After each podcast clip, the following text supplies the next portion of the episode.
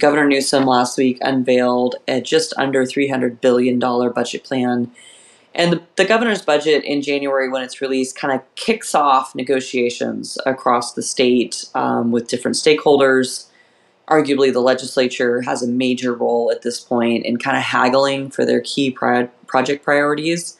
Um, stakeholders like Western will be engaged in that, making sure that, you know, it, that we hopefully can get a few of the things that we need and want. But one of the biggest things that separates this year from every other year that Newsom's actually been a part of the budget, whether he was lieutenant governor or governor, is that we are now in a massive budget shortfall.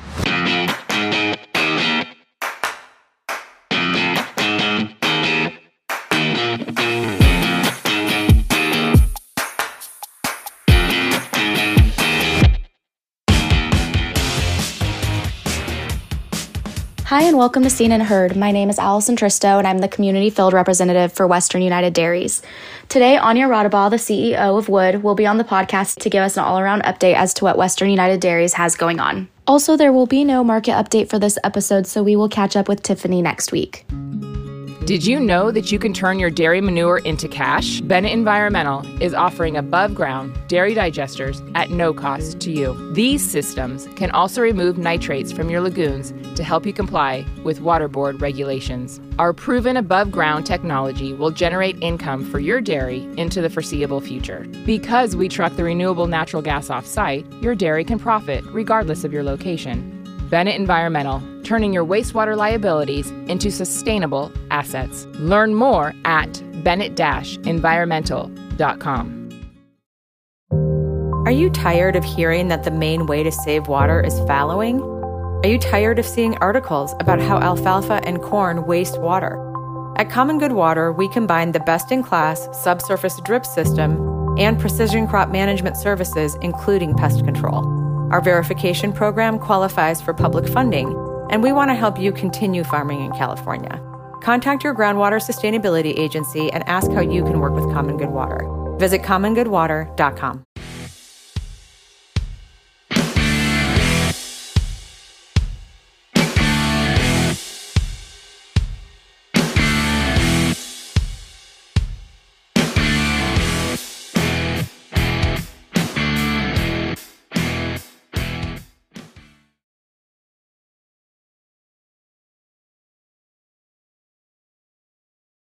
So today we have on Anja Raudabaugh, the CEO of Western United Dairies. How are you doing, Anja? I'm fantastic. Thanks for asking. We are going to just give kind of an overall update about what's been going on with Western United Dairies, starting with dairy leaders. Yeah, we finally were really excited to welcome our program of training the, the young uh, dairy leaders and the, just the industry groups that really are engaged in the future of the California dairy industry, we've had a, hi- a hiatus for much longer than we would have preferred. Our last class that we hosted was in 2019, and um, the poor dairy leaders have been kind of sitting on the sidelines since then because of COVID. We had two years of COVID, and then last year uh, we decided to put the program on hold. Well, one of our fantastic uh, dairy leaders, Anthony Aguida, um, went ahead and won the national FFA championships. Um, so we made an exception and kicked everything into the spring of 2023. But uh, Mr. Sunshine, Paul Sousa, uh, kicked off the, the Dairy Leaders Experience this week by talking about everything environmental and how California dairy families are the most highly environmentally regulated commodity anywhere in the world. And so um, I believe that you were there, uh, Allison. Yes. I, I, got to sit across from you the whole the whole presentation was it helpful? Was it was it engaging? It was very helpful and engaging. All of the speakers spoke on different topics and covered different things. Um, i feel like it was pretty broad. So you had your air quality and your water quality and water quantity and everything was talked about across the board from different aspects which was really nice. Um, and all of the speakers did well with answering questions as well yeah, and each of the speakers had their own unique take on the areas that they regulate. Um, I would say that all of them felt very strongly that their issue area was the most cataclysmic in the specter of environmental issues. Mm-hmm. But I'll remind dairy farmers, anybody that's listening, that we have to care um, about everything in the environmental sandbox in order to be permitted to process and, and uh, market manufactured milk in California. Um, the, the, the dairy leaders this week actually kind of culminated in a really cool visit to a dairy, didn't it? It did, yes. Uh, we went to go see a dairy digester, um, and it was actually where the central hub is in Merced.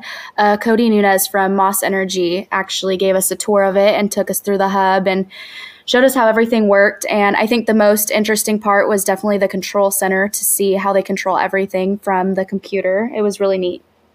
So it can't go screwing it up. You meaning you mean it's completely automated, right? Yes. Well, that's exciting. It was it was really fun to get together and see everyone again. We are going to be kicking off our media training for our Dairy Leaders class at the end of February. Um, and so, anybody listening have any um, desire to learn more about our Dairy Leaders program, the environmental section is just one of the seminars that we host. We go on to talk about marketing our milk through CMAB and DMI. We do intensive media training for anybody that wants to speak on behalf of the dairy or just be better spokesman for their dairies in general. And then we also have um, a lobbying trip to Sacramento, um, an advocacy outreach trip, and one to Washington, D.C. and Chicago to visit DMI, um, the larger uh, national checkoff. So um, it's a really fun program, and I'm really excited that you get to be a part of it. Yeah, I'm excited too. I'm especially excited to go to Washington, D.C. and Chicago. I think it'll be really cool to see that side of things. Exciting stuff. It's going to be fun. So Definitely. So, do you want to talk a little bit about a state budget update? I know that you and Jason have spoke a little bit about that. Um, if you wanted to update our producers. Yeah, the the state budget update this year is a much different tenor than it was last year. Um, Governor Newsom last week unveiled a just under $300 billion budget plan. And the, the, governor's budget in January, when it's released, kind of kicks off negotiations across the state um, with different stakeholders. Arguably, the legislature has a major role at this point in kind of haggling for their key pri- project priorities. And mm-hmm. stakeholders like Western will be engaged in that, making sure that, you know, it, that we hopefully can get a few of the things that we need and want. But one of the biggest things that separates this year from every other year that Newsom's actually been a part of the budget, whether he was lieutenant governor or governor, is that we are now in a massive budget shortfall. Um, there's a lot of reasons, but generally the state is headed into a recession along with the rest of the United States. And so mm-hmm. we're looking at $22.5 billion of a shortfall. And the governor I think through his um, engagement with his predecessor Jerry Brown, is refusing to give the rainy day fund, uh, budget. He, he does not want to invade the principal in any way, shape, or form on the rainy day fund. And so he is ensuring that, that this stark contrast in his budget really reflects these declining budget revenues. And uh, just given the state's reliance on capital gains um, taxes and, you know, those are directly tied to housing and stock market conditions, it's no wonder that we're we're kind of looking at a shortfall. And so I think that you know the the governor and his team avoided major cuts to core programs like dairy methane, for example. Um, but he also increased a lot of funding for some of those fresh and locally grown uh, dairy product programs that we've mentioned on this podcast. Um, there is a huge initiative by the governor and the first partner to maintain you know, really high reliance on locally grown um, and fresh products. And so we will see um, as he protects that priority, you know, where other areas start to um, suffer. And um, there's certainly, I think, much louder stakeholders than, than, than Western is um, that are really concerned about transit cuts. I would say that overall, the biggest hit that the that the budget took was to um, large urban transit projects. That I cannot tell if it's right now, but that means high speed rail is included in that. I know um, some of our listeners would be overjoyed to hear that news. So we'll kind of keep an eye on that. But generally speaking, these transit projects that were cut were you know light rail improvements to bar improvements to um, just public utility corridors. And so I have a full ex- expectation that some of those urban led legislators are absolutely going to push back on that.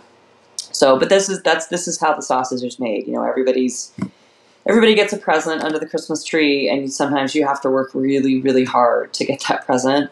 Um, so uh, you know, there were a lot of new priority programs such as Landflex that we've we've talked about a lot that showed up last year in a surplus, and so kind of figuring out how we keep those significant accomplishments um, relevant in a really tough budget cycle um, will have to play out.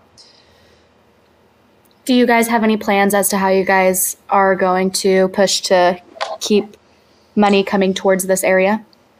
Yeah, well, we've um, so generally speaking, in our advocacy space, um, I've talked a lot about the um, permanent retainer now that we have. Uh, Amy Myrdal Miller, who's our in-house nutritionist now, uh, she is in the Capitol um, advocating very heavily, which I believe uh, contributed to some of the increased access to fresh and locally grown dairy products in the past. I think that that's going to really help maintain high levels of dairy consumption. And in fact, there was um, a hit piece that if anybody's really interested in, in learning about, all about our advocacy last year and um, the fact that we turned a, a, vegan bill into a increased dairy and beef consumption bill um, wasn't unnoticed by the um, anti-animal ag activists. So um, they're certainly going to be raising those concerns, but that's why you have an educator in this space, someone that has just esteemed credentials to make sure that we can balance this conversation with solid science, solid nutritional information. So that's plan one is to keep dairy consumption very high, maintain mm-hmm. fluid milk purchases and chocolate milk purchases in uh, the school lunch program, along with the free and reduced lunch programs in SNAP WIC um, and other other areas like that. So that's step one. Um, the other things, it, it is probably going to be at the mercy of DWR. So mm-hmm. the Department of Water Resources in the area of land flex, drought, floods has been critically important to this governor. They have a wonderful team there, and it really kind of comes down to what the director at DWR sees as a high priority. And so, frankly, if we have, um, I know you're on the younger end of, of life here, but in 1997, we had a catastrophe in California where we had this super heavy snowpack, not unlike what we have today. And mm-hmm. in April, a series of warm storms called the Pineapple Express came and took all that snow down at once. And so I would imagine if I'm DWR, I'm sweating a little bit, kind of hoping that something like that doesn't happen because the flood infrastructure, as was just demonstrated the last month, is not up to par.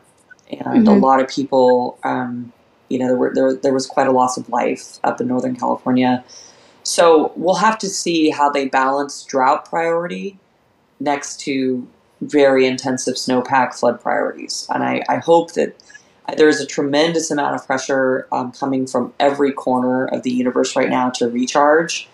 There's some separate challenges in that space, but I believe that DWR is using this opportunity as much as they can to not just store water underground, expedite permits to store water underground, um, but they're also looking for active partners to recharge. And so, mm-hmm. despite what um, people at the Regional Water Board might have to say about this, we are trying to make sure that the water budget in this massive aquifer that we call home in the valley actually has some recharge benefits.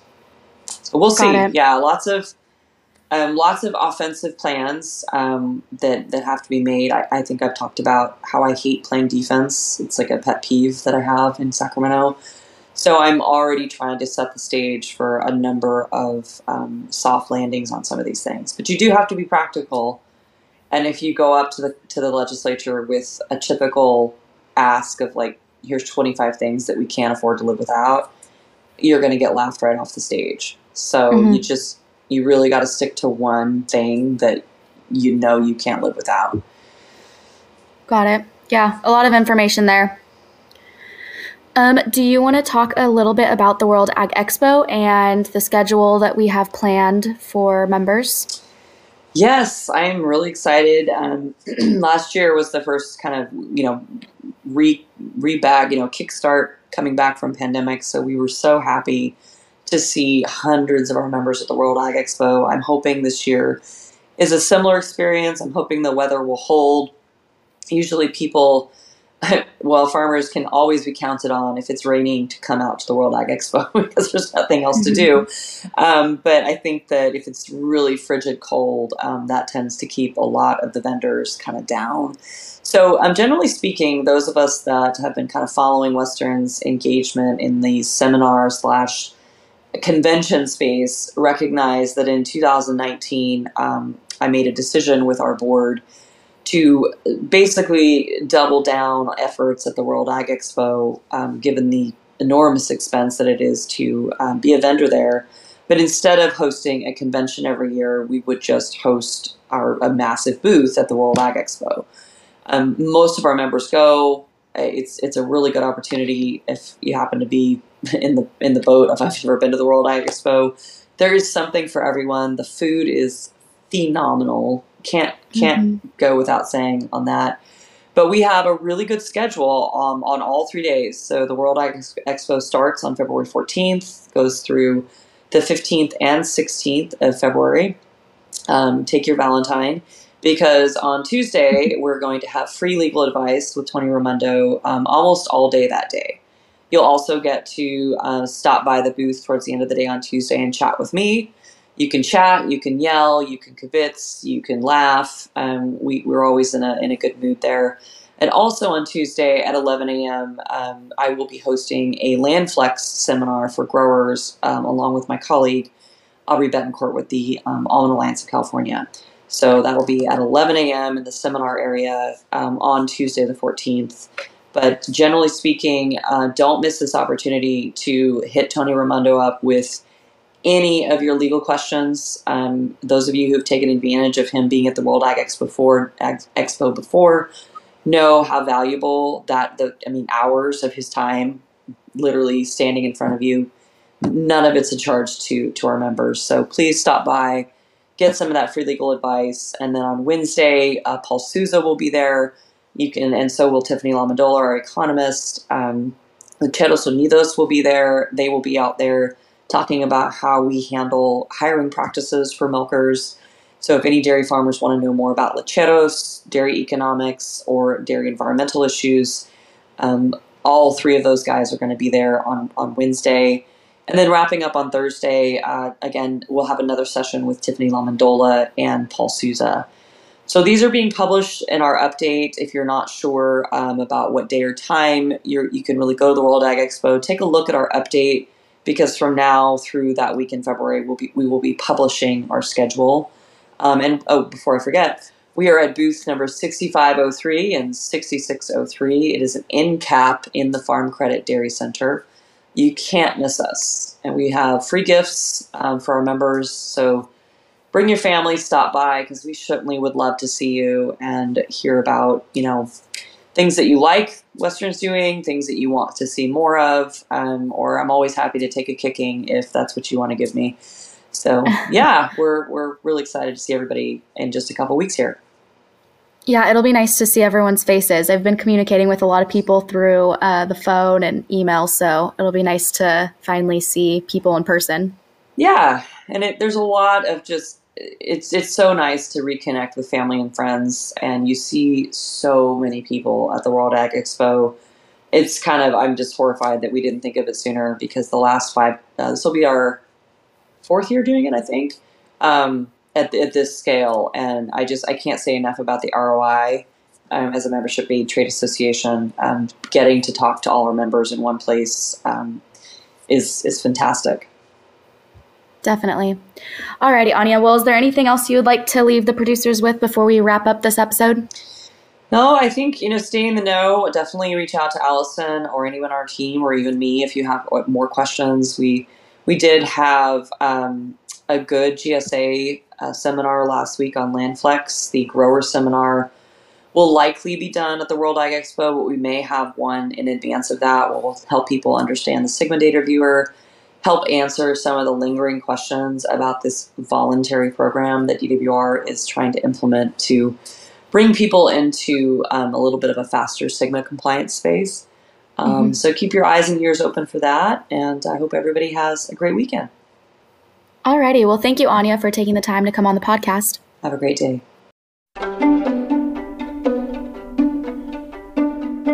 Pacific Gas and Electric is here to remind you that signs keep you safe. Sections of our natural gas transmission pipeline travel underground and beneath agricultural land. For the safety of you, your family, and your employees, pipeline markers are placed to indicate the approximate location of the pipe as a reminder to use extra care. Removing a pipeline marker creates a serious safety hazard. To have additional markers placed or report damaged or missing markers, please call your PG&E account manager or our agricultural customer service center at 877-311-3276. To learn more, visit www.pge.com slash agsafety. Remember, signs keep you safe. Yosemite Farm Credit is the farmer's choice for agriculture financing. As a farmer owned cooperative, we are dedicated to serving our neighbors in the agriculture community with financial products and services tailored to your operation and backed with the relationship you can trust. Whether you're purchasing real estate, making improvements to the dairy, or wanting to purchase or lease equipment, we're here to help our members prosper. Visit our website at YosemiteFarmCredit.com to find a branch location nearest you. As always, thank you for listening to the episode today. And if you would like to get notified when a new episode releases, subscribe to the show. Everyone, have a great week. Thank you to the Western United Dairy's generous business sponsors: the Morning Star Company, Holt of California, Farm Credit Alliance, PG&E, Arada, Swingle, Van Egmond and Goodwin Law Offices, Yosemite Farm Credit, F&R Ag Services, Maas Energy Works, California Dairy Magazine, Bennett Environmental, and Common Good Water. We appreciate our sponsors and thank them for their continued support.